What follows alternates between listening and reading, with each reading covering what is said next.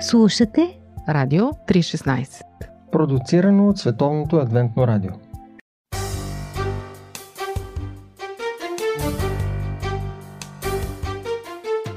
Скъпи приятели, в библейски нюсвит разглеждаме Десете думи на Бога, Конституцията на Вселената.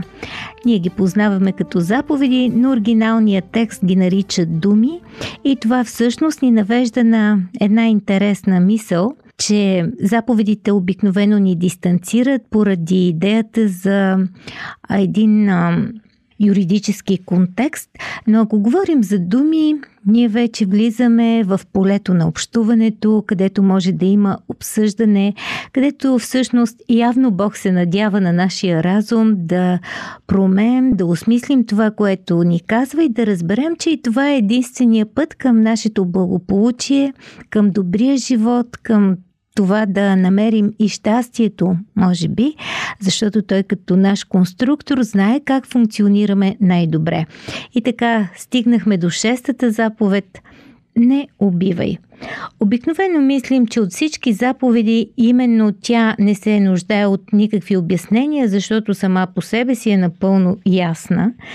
Това е заповедта, която Крал Джеймс превода на Библията най-широко разпространение библейски превод, превежда на английски като не убивай. Но вероятно, шестата заповед има нужда от повече разбиране в сравнение с останалите и причината е, че еврейският оригинал казва не извършвай предумишлено убийство.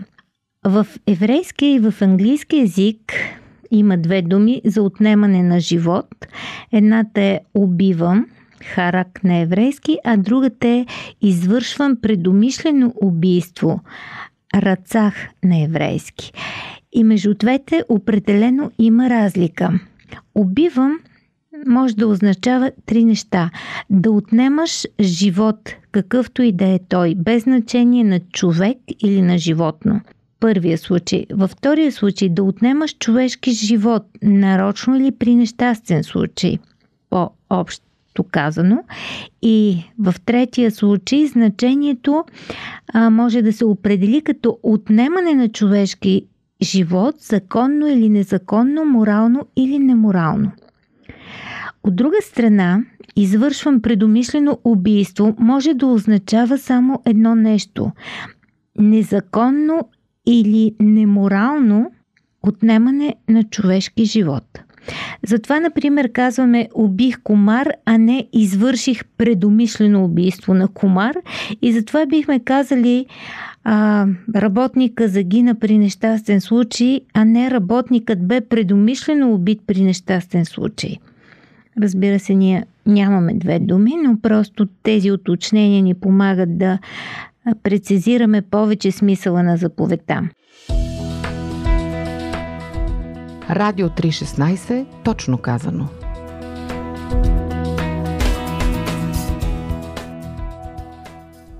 Въпросът е защо тогава в библейския превод на крал Джеймс е използвана думата убивам, а не убивам с умисъл.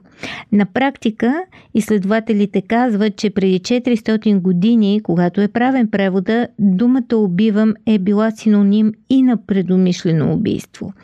В резултат на това някои хора не осъзнават, че езика се е променил от 1610 година насам. И затова смятат, че десете заповеди забраняват всякакво убиване, примерно на хлебарка или комар. Ако десете заповеди забраняваха убиването, в този смисъл всички ние трябваше да сме вегетарианци, защото убиването на животни би било забранено. И всички трябваше да бъдем пацифисти, след като не бихме могли да убиваме дори при самозащита. Обаче не сте длъжни да знаете как се е развил, примерно, английски язик, за да разберете, че десете заповеди не забраняват всякакво убиване. Същата част от Библията, в която се съдържат те, пете книги на Моисей или Тората, както е позната на евреите, налага смъртна присъда за предумишлено убийство, позволява убиването по време на война, установява жертвоприношение на животни и консумацията на чисто месо. Примерно относно смъртното наказание и Библията, единственият закон, който се появява във всяко от пете книги на Моисей е, че убийците се наказват със смърт. Така че виждате заповедта, която ни се струва толкова ясна, може да се интерпретира а, в нейната дълбочина и, и в този смисъл тя предизвиква и много спорове. Ето, например, въпроса за ефтаназията, за смъртното наказание, за аборта, за самоубийството и, и, и ни става ясно, че заповедта не ни е толкова ясна, колкото предполагаме. Що се отнася, примерно, до пацифизма, вярването, че винаги е грешно да се убива човешко същество, това отново всеки е свободен да поддържа каквато позиция избира, но представете си, примерно, убият с автомат, който стреля в кино или в училище. В такъв случай какъв е избора наистина и какво означава заповедта в такъв контекст. И така, десете заповеди приятели са дадени на две камени плочи. Всички знаем, първите четири разглеждат отношенията ни с Бога, останалите шест с другите хора. И докато Девете заповеди, които забраняват кражбата, изневярата, лъжата, пожелаването, са все сериозни нарушения. Предумишленото убийство е първо в списъка, защото преднамереното отнемане на живота на невинен човек е най-ужасното нещо, което човек може да направи. Слушайте ни следващия път, ще говорим за седмата заповед.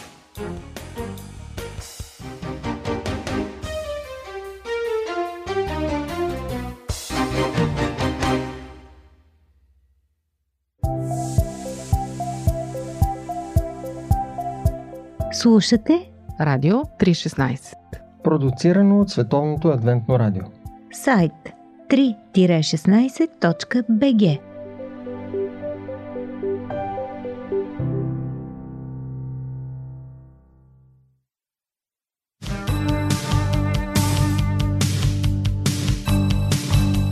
Да видиш невидимото с очите на сърцето.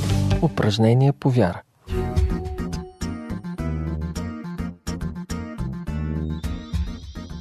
Здравейте, скъпи слушатели! Аз съм Борислав Йорданов, а вие слушате Радио 316 и предаването Упражнения по вяра. Днес ще поговорим по тема, която засяга абсолютно всеки човек. Това е темата за злото. Едва ли има на тази земя някой, който да не е засегнат по някакъв начин от злото. Това е понятие, в което хората влагат различни неща, но въпреки това всички разбираме, че в този свят и в нашия живот злото присъства като нещо неизбежно. Колкото и да се пазим от него, то винаги се появява и ние се сблъскваме с него. Поканил съм сега един мой приятел и колега, пастор Христо Генчев, за да сподели с нас своите познания по тази тема. А той има добри познания, тъй като е християнски пастор повече от 20 години. Изучавал е и познава добре Библията, а в момента също така е докторант по теология в университета в Велико Търново. Затова бих искал днес предаването да сподели своите познания с всички слушатели на Радио 316. Здравей, Христо, и добре дошъл в предаването Упражнение по вяра. Здравей, Боби! Здравейте всички слушатели на Радио 316. Радвам се да бъда тук. Като пастор ти си се сблъскал много пъти с злото, не само в живота си, но и живота на много християни от църквите, в които си служил – кой е най-краткият отговор, който даваш, когато страдащи хора питат, ако има Бог, защо? И колко е важен този въпрос за християнската вяра? Ще започна отговора с оговорката, че няма да говоря толкова съзнание, колкото с опит, mm-hmm. защото пред въпроса за злото и да уточним страданието, именно страданието изкарва злото от абстракцията. А ние хората в началото по-абстрактно гледаме на злото. Mm-hmm. Когато страданието дойде, никой вече не гледа абстрактно на този въпрос. То е конкретно и най-странното е, че опита показва, че когато човек го докосне страданието, по-точно това е допера на злото с човека и той се сблъска с реалността на страданието, тогава разума, логиката и знанието не помагат. Mm-hmm. И това, което аз ще споделям е опит, не толкова библейско знание, колкото опит. А, когато съм заставал пред а, ковчези, Погребвал съм много хора. Mm-hmm. А, това е най-слабата за човешката страна точка да стоиш, пред страданието, пред загубата, пред болката и какво знание да дадеш, за да отишиш. Това е еднакво трудно за всички край ковчега. Mm-hmm. И за говорещия, и за слушащите. Там най-добре разбираш своята немощ пред лицето на страданието, болката и питащия въпрос защо. Ако трябва да обобщим въпроса, който казваш накратко, е, че опита показва, че страдащия човек няма нужда от знания. Mm-hmm. Той има нужда от отеха и понякога тя е присъствие. Да. Господ Исус Христос, когато е на гробищата, плаче заедно с тези, които му задават въпроса. Ако беше ти тук, нямаше да умре нашия любим. Mm-hmm. И още повече, той плаче с тях. Той не им обяснява библейски часове, той не им казва така просто само вярвайте, той просто плаче с тях. И хората казват, виж колко го е обичал и пак задават ония въпрос защо. Mm-hmm. И казват, ами не можеш ли като ги обича толкова да не стане това? Това е пърлив въпрос. Той е директно в областта на вярата. Да, ти правиш една алюзия с uh, Евангелието на Ян 11 глава и смъртта на Лазар. Точно. За мен това е правната точка в практиката ми. Христос в моята практика виждам винаги, когато имам един страдащ човек, когато а, той задава въпроса защо, там има упрек, там има и вина. Mm-hmm. И човек трябва да се справи с вината и упрека и аз а, лично не съм съчувствал никога овластен, напротив, примера на Исус ми е показвал, че той е трябвало за присъствие да покаже любов. Mm-hmm. Добре. А, как е описано злото, което съществува в Библията? Каква е историята накратко там? Винаги ли е съществувало или има някъде начало? А, злото си има, най-общо казано Библията си има баща. Има си личност, която го е родила. Няма такова безличностно зло. Mm-hmm. Затова Библията накратко казва, че този, който е създал всичко добро и е баща на доброто и на светлината, това е Бог Отец. Но бащата на злото си има име, това е едно сътворено същество на име Люцифер, това ни казва Библията, което Бог е създал, Бог не е създал дявол, но което по-късно се е превърнало, преведено дявол значи клеветник или сатана противник, се е превърнал в едно клеветническо и противно същество на Бога, на всички творения на човеците. Хули Бог, хули ангели, хули и човеци. И един страдащ човек, който е толкова уязвим и слаб, както казахме, много лесно се поддава на въпроса, ето кой е виновен за всичкото ти зло. Мисъл, той седи в сянката, бащата на злото стои в сянката, но посочва бащата на доброто като причина за това зло. Mm-hmm. Защото човек си казва, логиката на човека е такава. Той не пита защо съм добре, той пита, що съм зле. Mm-hmm. Кой е виновен, нали? Mm-hmm. Те има някакъв. Човек обаче има и друга логика. Той трудно приема собствената си вина, собствената си грешка. И затова по-лесно е някой друг да е виновен. И тук има една опасност. На страдащ човек не отиваш да му казваш защо е виновен той. Много хора правят това. Но има и друга опасност. Когато той излезе от страданието и му помогнеш от страданието, той няма си отговори рационално на въпроса защо, но ще разбере по-късно кой му помага. Е, това е важното. А ние, когато кажем Бог е виновен или дявол е виновен, не решаваме въпроса. Методологически, всъщност, ние трябва да подходим тъй. Има личност, някой твори злото, а философията ни казва то всичко от човек. Трябва, трябва да има личност, която да твори тези неща. Библията го посочва. Но понеже самото зло е толкова трудно разбираемо за нас, че то седи абстрактно, то става реално само със страдание. И от друга страна, а, когато пък страданието дойде и човек пита кой е, на прицел е Бог, а не дявола. Той е mm-hmm. Добре, откъде се взима дявола? Ай, точно това е въпросът, че Бог е личност, която не е създала с любов и която е поела отговорност за нас. Бог не е създал дявол, е създал едно добро, съвършено същество с свободна воля, което тук е разковничето на нещата, че няма ли свободна воля и избор, не може да има и зло. С други думи, това добро същество Бог е създало друго добро същество, което обаче в един момент е решило и е избрало да тръгне в пътя на злото. Mm-hmm. Което означава, че Бог, който е добро и знае какво е зло, но творенията не знаят какво е зло, докато ни опитат какво е зло, той като добър баща създава творения, които като деца дали е ангел, дали е човек, това е без значение. Интелигентни същества, на които той им дава да опитват само доброто като родител. Никой родител не иска децата му да опитват злото. Mm-hmm. Това е болестно състояние, ненормално състояние. Бог не е родител, който изоставя децата, което е част от злото в битието, което ние живеем.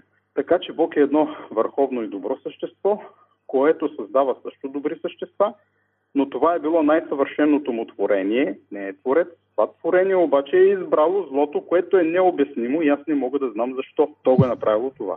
Mm-hmm. Но от този момент нататък то е кусило злото, това зло е станало част от неговото естество и Бог ясно казва, той няма вече нищо от мен. Той, аз не съм му негов баща. Mm-hmm. С други думи, Бог не е баща на дявола. Кратко казано, Бог не е създал дявол, но дявола се е превърнал в такъв поради това, че е вкусил злото и самото естество на злото, което и за тях тогава е било абстракция. И за този ангел, и за другите ангели, и за нас хората е било на времето абстракция, докато не става едно страшно страдание. Така че той е носителя на злото и той е вкусил първи злото. Mm-hmm. Бог не ни го е дал, не ни го е предложил. Но сега трябва да кажа, не унивинявам Бога, защото в Библията виждам, че Бог ни е създал с любов и Бог не бяга от отговорността не само за нашето съществуване, но трябва да кажем, че злото не може да съществува без Божието допускане. Mm-hmm. И когато ние опитваме да кажем Бог е добър и искаме да унивиним Бога, да оправдаем Бога, че Той не е лош, нали, че тези лоши неща идват от греха и от дявола, ние пропускаме нещо много важно, че всъщност ние опитвайки се да унивиним Бога едва ли не, да му станем негови адвокати, подсъзнателно го правим, защото вярата ни казва Бог е добър, въпреки лошите неща, които страдам. Аз имам тая вяра, но много хора я нямат. Mm-hmm.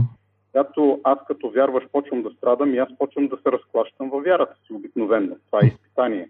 Нали, колко е важен този въпрос за вярата, се питаш в началото на предаването, mm-hmm. въпроса за преданието. Той е важен за страдащия човек, независимо той дали е вярващ или невярващ. Но от тук дали ти вярваш, че има един добър Бог, или няма Бог, или има лош Бог, следват следствията на това как ти се справяш с тази вяра. Така че за вярващия човек вярата би била ам, подложена на изпитание, вярата в добрия Бог. Да, има го, съществува, но той не е добър. И вярата би трябвало да издържа, тя изхожда от това, независимо какво ми се случва, Бог е добър. А този добър Бог, да продължа да вярвам, въпреки че страдам, това си е а, своего рода геройство, и неразбираемо, необяснимо за много хора. Как могат да направят това? Но ние в живота го виждаме. Mm-hmm. Има хора, които много им е дадено и те са все недоволни от Бога.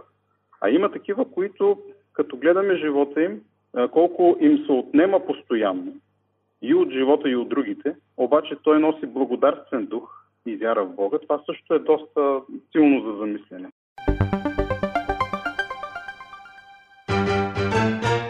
Животът събран в едно интервю. Живот – джобен формат. Упражнение по вяра. Скъпи слушатели, вие слушате Радио 316, темата за злото и предаването упражнение по вяра.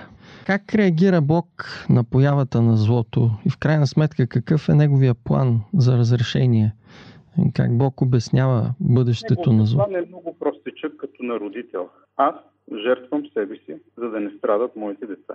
Аз не мога да им спеста всички страдания, допускам страданието, но аз ще изпия голямата чаша. Което означава, има едно странно нещо, че самата смърт, поред думите на Исус, по не случай, в който започнахме с Лазар, той каза на учениците, тая болест не е смъртоносна. А той говореше за смъртта.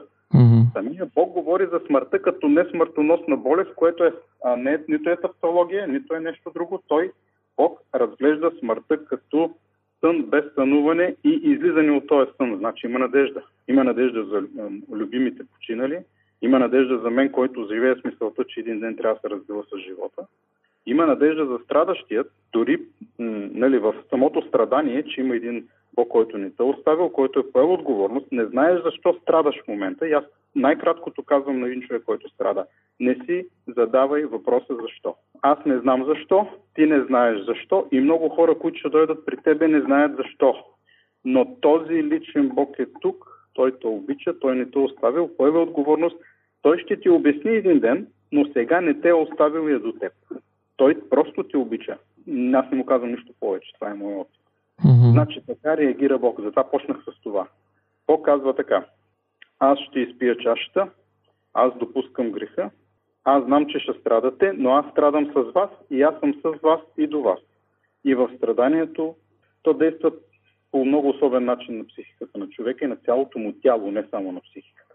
Човек или се озлобява и изгубва всичко, добро и, и вяра в себе си, или всъщност Това състояние го катализира, изчиства в него вяра, чиста истинска, променя му целите стойности и променя самата му същност. Помням се за първи път, когато напратиха да посетя страдащи и умиращи хора, които имат вяра. Идете да ги насърчите. Ами аз не знам как да ги насърча, като отивам и веждам болестта им, аз събия, оставам вцепенен. Обаче тези хора почват да насърчават мен. Не аз отивам да насърча тях, те насърчават мен.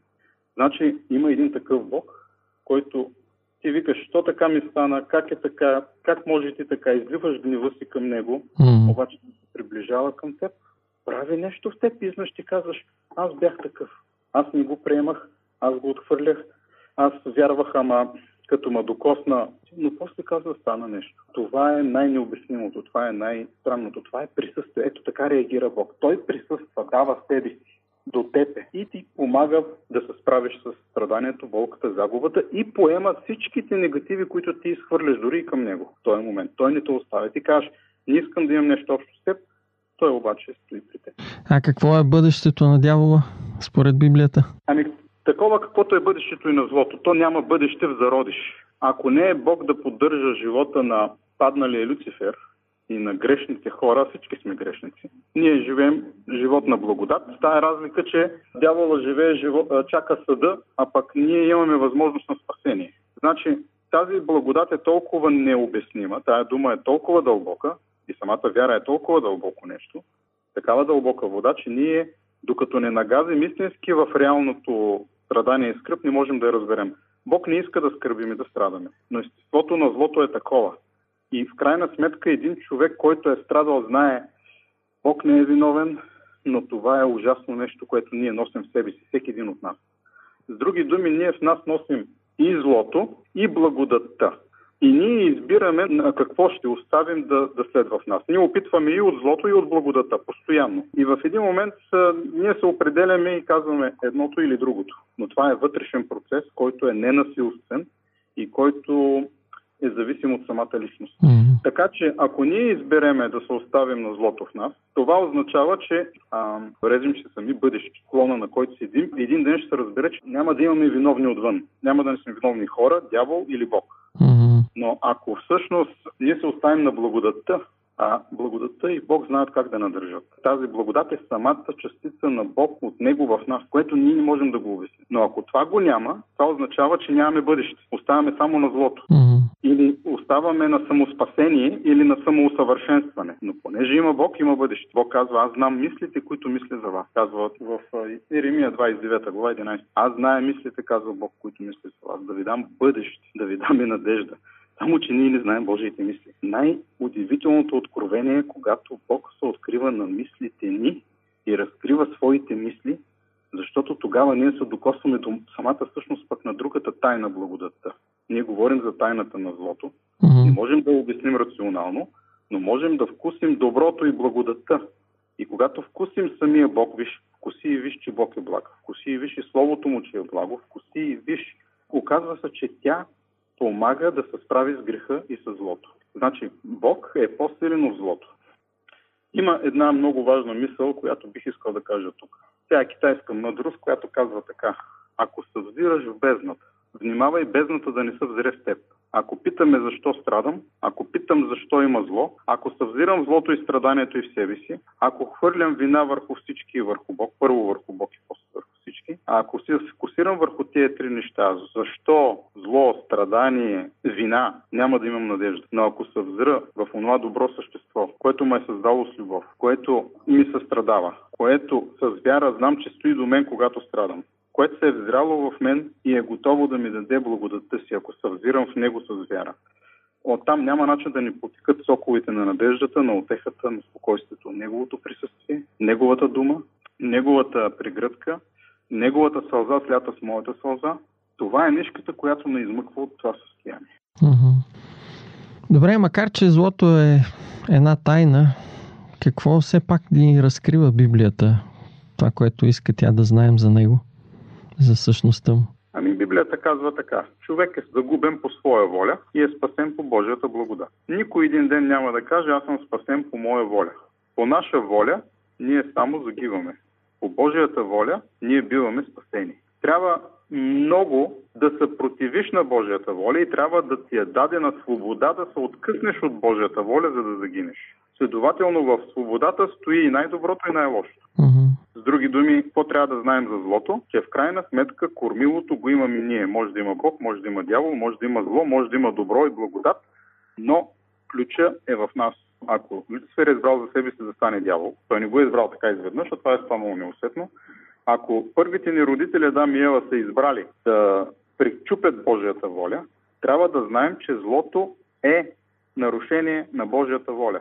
Uh-huh. Всички сме я нарушили, но понеже имаме воля, ние можем да изберем и благодат. Uh-huh. Нали? И това трябва да знаем, че злото е свързано с свободата и свободата е озряване в отговорност. И Бог е направил така, че ако човека с един избор е съгрешил и паднал и сега всички носим наследствени неща, Бог казва, да, вие носите наследствени болести, наследствени склонности, наследствени неща. Аз не го държа отговорни за това. Аз знам, че вие сте пръст. Но вие можете с една крачка да прекрачите в спасението. Както с една крачка паднахте в бездната.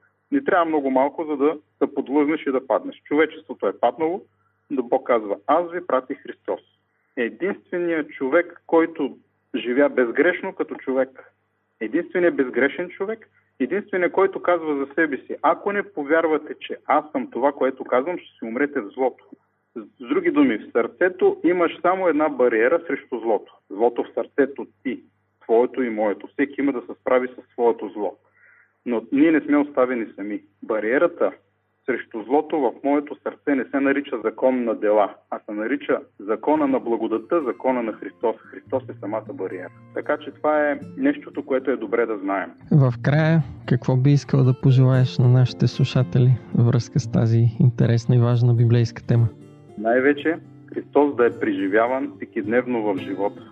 И ако независимо каква е сълзата, горчевината или болката, кой е причинил и как е и защо е причинил, да се хванем за него.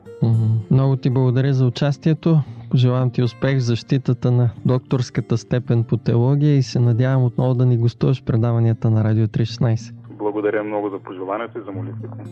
Скъпи слушатели, вие бяхте с предаването Упражнения по вяра, в което разгледахме темата за злото в нашия живот и в нашия свят. Слушайте ни отново и следващия път до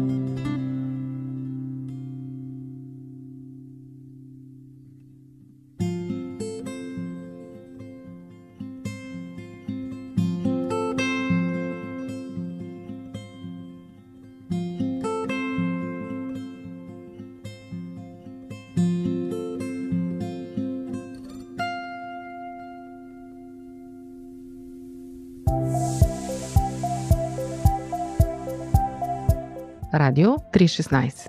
Продуцирано от Световното адвентно радио. Сайт 3-16.bg